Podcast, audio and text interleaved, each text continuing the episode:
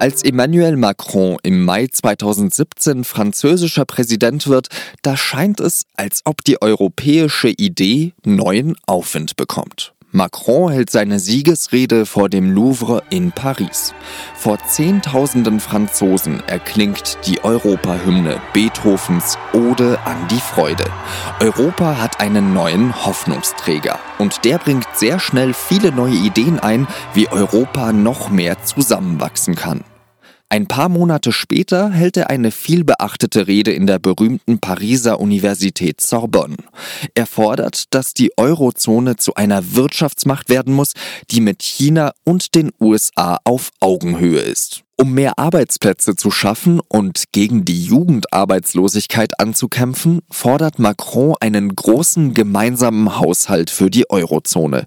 Der soll hunderte Milliarden Euro schwer sein, finanziert durch eine gemeinsame EU-Steuer. Um diesen großen gemeinsamen Haushalt zu managen, braucht es, so Macron, einen gemeinsamen Finanzminister. Et donc pour toutes ces raisons, oui, nous avons besoin d'un budget plus fort au cœur de l'Europe.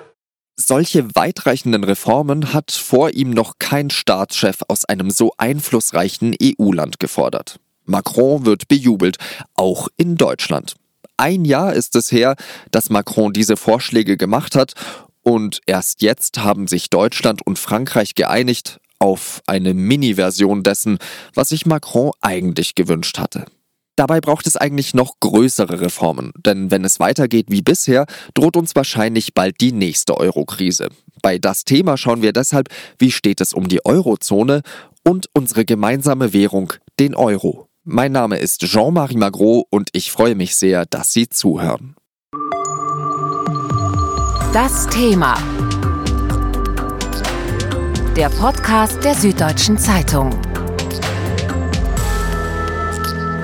Aus Frankfurt ist mir jetzt Markus Züdrer zugeschaltet. Er ist dort Finanzkorrespondent für die Süddeutsche Zeitung und beschäftigt sich mit dem Euro, den Finanzen der Mitgliedsländer und der Europäischen Zentralbank.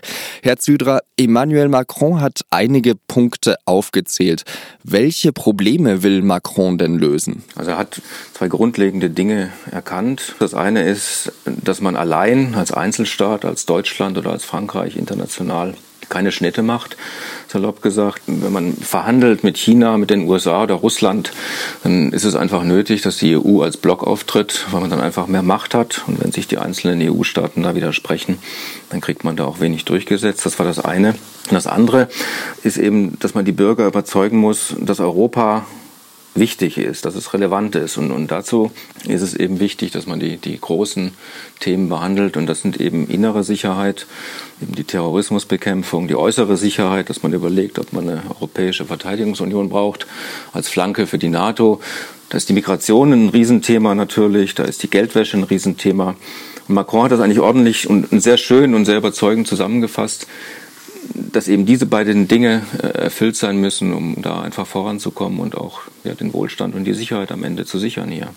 Bei der Eurozone geht es ja um einen Währungsraum. Wo liegt denn da das Grundproblem? Das Grundproblem ist gleichzeitig, wenn man so will, auch der Geburtsfehler. In der Wissenschaft, wenn man das problematisiert, kann man überhaupt eine gemeinsame Währung schaffen, ohne vorher praktisch eine gemeinsame Haushaltspolitik oder Finanzpolitik in den einzelnen oder aller Staaten gemeinsam zu haben. Und damals gab es die große Debatte, die eine nannte man die Krönungstheorie, das andere nannte man die Lokomotivtheorie. Nach der Krönungstheorie würde man eben genau so vorgegangen sein, dass man erst die Politiken, also die Finanzen, Haushalts- und Steuerpolitik vereinheitlicht und dann obendrauf praktisch den Euro setzt, also zum Schluss einführt. Wir haben es genau umgekehrt gemacht. Wir haben es umgekehrt gemacht. Wie eine Lokomotive. Man hat gesagt, wir schicken den Euro jetzt mal auf die Spur. Und am Ende werden die Einzelstaaten dann schon einsehen, dass man das alles koordinieren muss. Und die Lehre hat man ja jetzt gezogen durch die Finanzkrise, aber man ist eben nicht dort, wo man eigentlich sein müsste. Jetzt hat sich ja Macron zumindest, das ist der neue Stand seit Freitag, teilweise durchgesetzt. Es wird ein Eurozonenbudget geben. Ist das eine gute Nachricht? Es ist auf jeden Fall ein gutes Signal, dass sich was bewegt. Also dieser Stillstand war ja eigentlich das Unbefriedigende und, und vor allem auch das Destabilisierende für die ganze Eurozone. Also jeder mit Grips und Verstand weiß, dass das ein Zustand ist, der ist so labil, man, man muss weitermachen. Also man ist in, der Lage, entweder man wickelt das ganze Euro-Projekt zurück, ja, oder man geht voran. Mit diesem Eurozonenbudget, was soll sich denn dann konkret ändern? Man hat sich jetzt darauf geeinigt, dass man einen großen Topf schaffen möchte.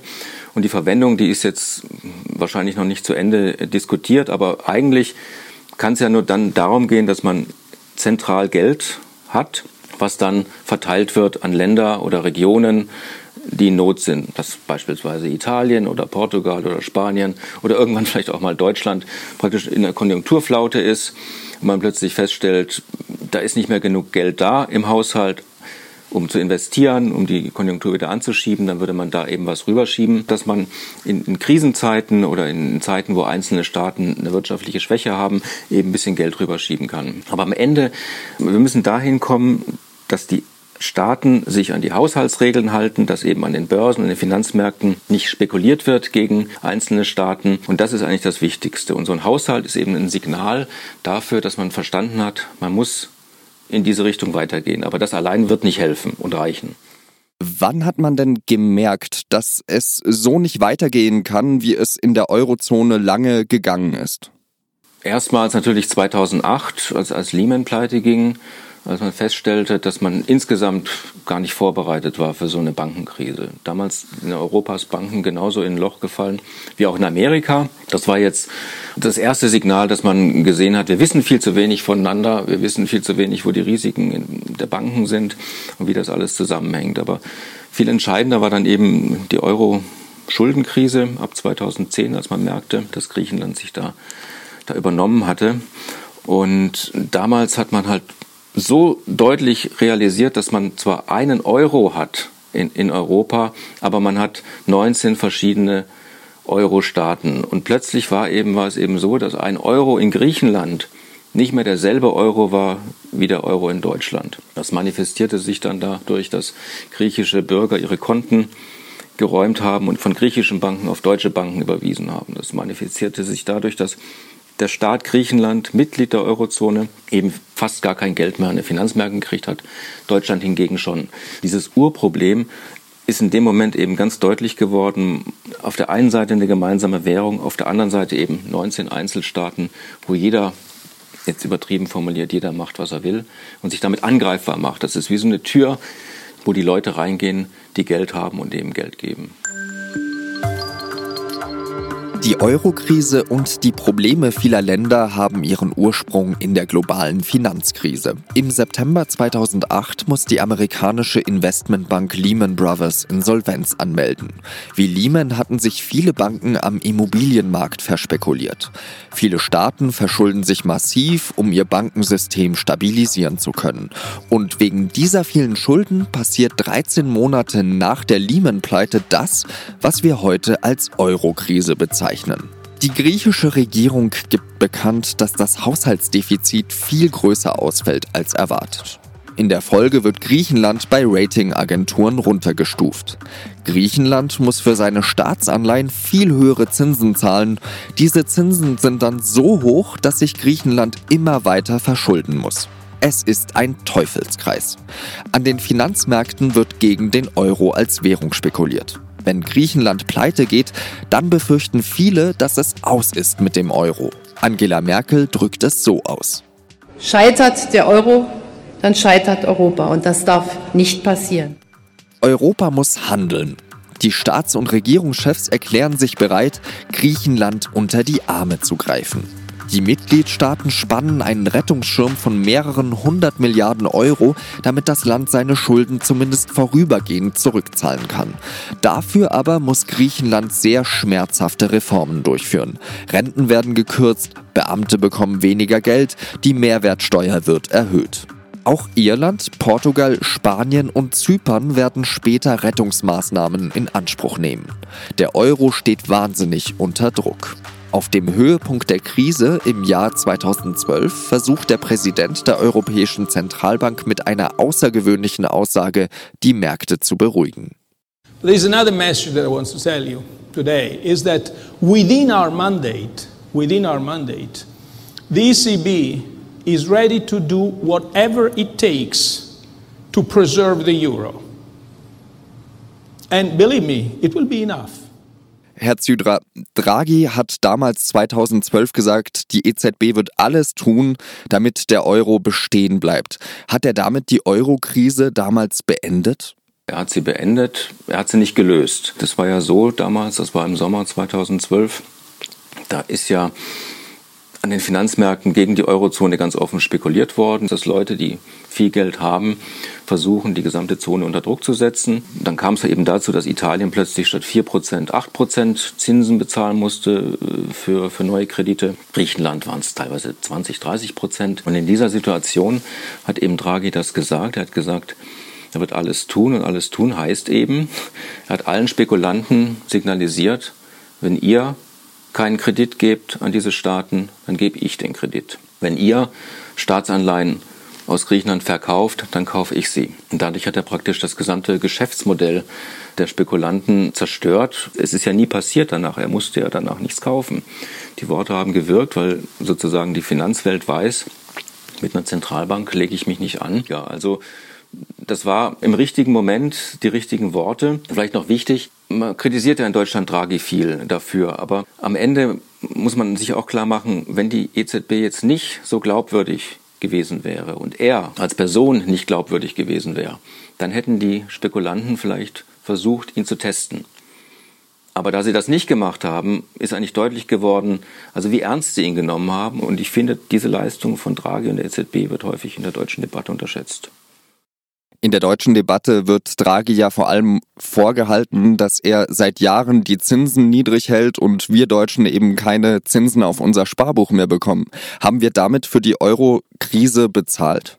Ach ja, bezahlt. Es ist wie eine Bilanz. Es gibt die eine, eine Seite und die andere. Die niedrigen Zinsen belasten, das ist ja unstreitig, die Sparer, also Leute, die auf einem normalen Sparkonto ihr Geld haben. Andererseits haben ja viele einen billigen Kredit gekriegt, um sich ein Haus zu kaufen oder ein Auto zu kaufen. Also das ist die andere Seite. Wobei man natürlich immer sagen muss, um sich ein Haus zu kaufen, braucht man Kapital. Und es gibt in Deutschland sehr viele Menschen, die gar nicht die Mittel dafür haben, sowas überhaupt zu machen. Viele in Deutschland haben natürlich darunter gelitten, weil sie wenig auf ihrem Sparbuch kriegen. Und weil die Inflation jetzt gestiegen ist, machen sie realen Verlust. Aber insgesamt hat ja Deutschland, das zeigt ja auch die Wirtschaftslage, unter der Geldpolitik der Zentralbank überhaupt nicht gelitten. Ganz im Gegenteil. Während die EZB eben so ein großes Aufkaufprogramm gestartet hat, haben ja auch die Mitgliedstaaten der Eurozone viele Reformen auf den Weg gebracht. Welche waren denn das zum Beispiel? In allen Staaten hat sich die Krise dadurch gespiegelt, dass die Regierungen dauernd gewechselt sind. Ja, also es mussten in der Krise Maßnahmen getroffen werden, die dann einer Mehrheit im Volk nicht mehr zu verkaufen waren. Und so gab es da dauernde Regierungswechsel. Und in Italien vielleicht am extremsten, aber auch in Ländern wie Spanien und Portugal. Und Spanien, Portugal, interessant, also die haben diese klassischen Maßnahmen gemacht, also sparen, weniger ausgeben, bisschen Steuern senken und, und die Leute auffangen, dass sie in Ausbildung kommen. Es sind ja vor allem Jugendliche betroffen gewesen. Das waren so die Grundmaßnahmen. Das hat in Portugal, die Wirtschaft wächst wieder. In Spanien hat es auch relativ gut geklappt. In Irland eigentlich auch. Zypern ist schwierig, Italien ist auch schwierig. Aber es ist halt so, dass jedes Land so sein eigenes Erbe mit sich rumschleppte und dann eben dieser Krise gegenüberstand und jedes Land stand unter einem anderen Druck und anderen Herausforderungen. Und von daher ist es auch schwierig, ein allgemeines Urteil zu geben, aber es ist in allen Ländern was passiert und insgesamt hat die Eurozone ja jetzt wieder so viel Wachstum wie seit 2007 nicht mehr. Es ist eigentlich auf einem, auf einem guten Weg. Der EU-Kommissar Pierre Moscovici hat ja erklärt, in Griechenland sei die Krise vorbei. Wie sehen Sie das? Ja, das ist eine technokratische Sicht. Das Land ist natürlich furchtbar hoch verschuldet. Die Schulden sind ja nicht zu tilgen und im Prinzip ist es auch klar, dass da ein Schuldenerlass kommen wird in den nächsten Jahren. Das Land hat einen enormen Verlust an jungen Leuten, die was können, weil sie einfach merken, A, kriegen sie die Ausbildung in Griechenland nicht, die sie gern haben möchten. Und selbst wenn sie die kriegen, Ärzte beispielsweise, dann sehen sie, ja, dass sie dann nicht so gut bezahlt werden oder dass es überhaupt schwierig ist zu arbeiten. Und die gehen also ins Ausland. Sie haben also einen Brain Drain. Der furchtbar ist natürlich, vor allem wenn es junge Leute sind, die gehen. Und gleichzeitig ist ja auch dieses Griechenland immer noch ein enorm schwacher Staat, also was so die Steuereintreibung betrifft, das ist sehr schwierig. Wir versuchen ja gerade erst alles zu erfassen, was an Besitz da ist, was man besteuern kann, was man nachzahlen muss. Und für alte Leute, für Rentner, deren Pensionen und Renten ja enorm gekürzt wurden, ist es auch ein schlimmes Leben. Die haben einen enormen Wohlstandseinbruch und, und zum Teil bitterliche Armut. Also die Krise ist, ist da nicht vorbei und das Land ist ist weiterhin in prekären Zustand wirtschaftlich. Es gab ja jede Menge Reformen auf europäischer Ebene, also zum Beispiel den Rettungsschirm. Später wurde der dann zum europäischen Stabilitätsmechanismus ESM. Dann gab es ja Fiskalpakt und vieles andere. Wie wirksam waren denn diese Reformen? Eben diese ganzen Sachen wie gemeinsame Bankenaufsicht, gemeinsame Bankenabwicklung, der Euro-Rettungsfonds ESM und dann all das, ist schon ein starkes Seil gewesen, um so die Fliehkräfte äh, aufzuhalten. Also die Eurozone ist stabiler geworden und, und ruht auch in sich stärker. Sie ist nicht mehr so angreifbar von außen, weil eben an den Finanzmärkten man auch merkt, gut, wenn ich jetzt hier anfange, zu spekulieren gegen ein Land oder gegen die Währung, dann sind da Mittel da, die mir entgegenstehen. Also es ist nicht mehr für die Märkte so einfach da rein zu grätschen in diese offene Tür. Die Tür ist also, wenn man so will, ein bisschen geschlossen worden. Das Grundproblem ist halt geblieben. Solange Euro-Staaten sich in finanzielle Engpässe bringen und sich überschulden, solange hat der Euro sozusagen eine strukturelle Schwäche. Also kann es nur weitergehen, wenn man sich darauf einigt, dass alle die Regeln einhalten. Weil die Regeln gibt es ja. Es ist ja nicht so, dass man blauäugig 1999 da reingerannt wäre. Die Regeln, Haushaltsdefizit, Obergrenze für Verschuldung gab es ja alles. Nur das, daran hat man sich im Ernst zwar nicht gehalten. Auch Deutschland und Frankreich haben ja diese Regeln gerissen, 2004, 2005 und später haben es die anderen gemacht. Aber man sollte es irgendwie hinkriegen, dass diese Regeln eingehalten werden und dann, dann hat der Euro auch eine Stabilität, die er braucht und, und dann ist er auch eigentlich unangreifbar. All diese Reformen der Eurozone, der ESM, der Fiskalpakt und vieles mehr haben auch einen Machtblock in der EU entstehen lassen. Die Finanzminister der Eurozone legen Kriterien für Hilfsgelder fest. Sie bestimmen die Gegenleistungen. Und über die Sanierungspläne für Staaten, die Hilfen brauchen, bestimmen auch sie. Der französische Ökonom Thomas Piketty beklagt, dass diese heimliche Regierung, wie er die Euro-Finanzminister nennt, nicht für diese Aufgaben gewählt wurde. Er fordert deswegen ein Parlament für die Eurozone. Nur so ein Parlament kann diese heimliche Regierung kontrollieren. Piketty kritisiert außerdem das ökonomische Übergewicht Deutschlands. Viele in Südeuropa haben deshalb Hoffnungen in die deutschen Sozialdemokraten gesetzt. Mit Olaf Scholz ist ja ein SPD-Mann als Finanzminister auf Wolfgang Schäuble gefolgt. Schäuble gilt ja in den Krisenländern als das Sinnbild für die Sparpolitik.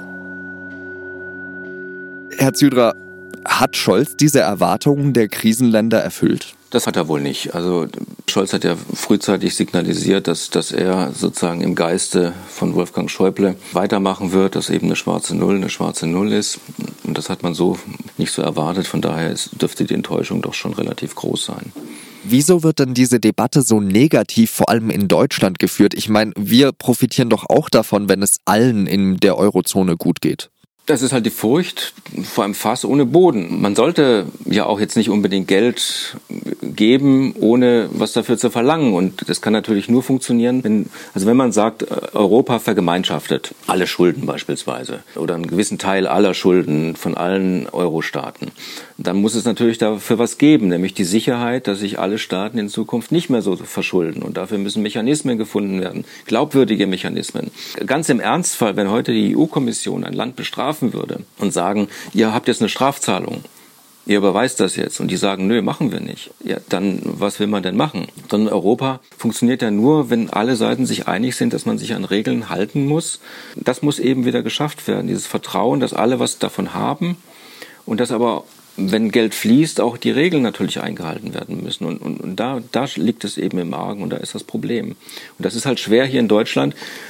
Das verstehe ich auch, dass das schwer ist, weil es ist eben in den letzten Jahren so passiert. Und wenn man sich die aktuelle Debatte mit Italien anschaut, es ist eben so.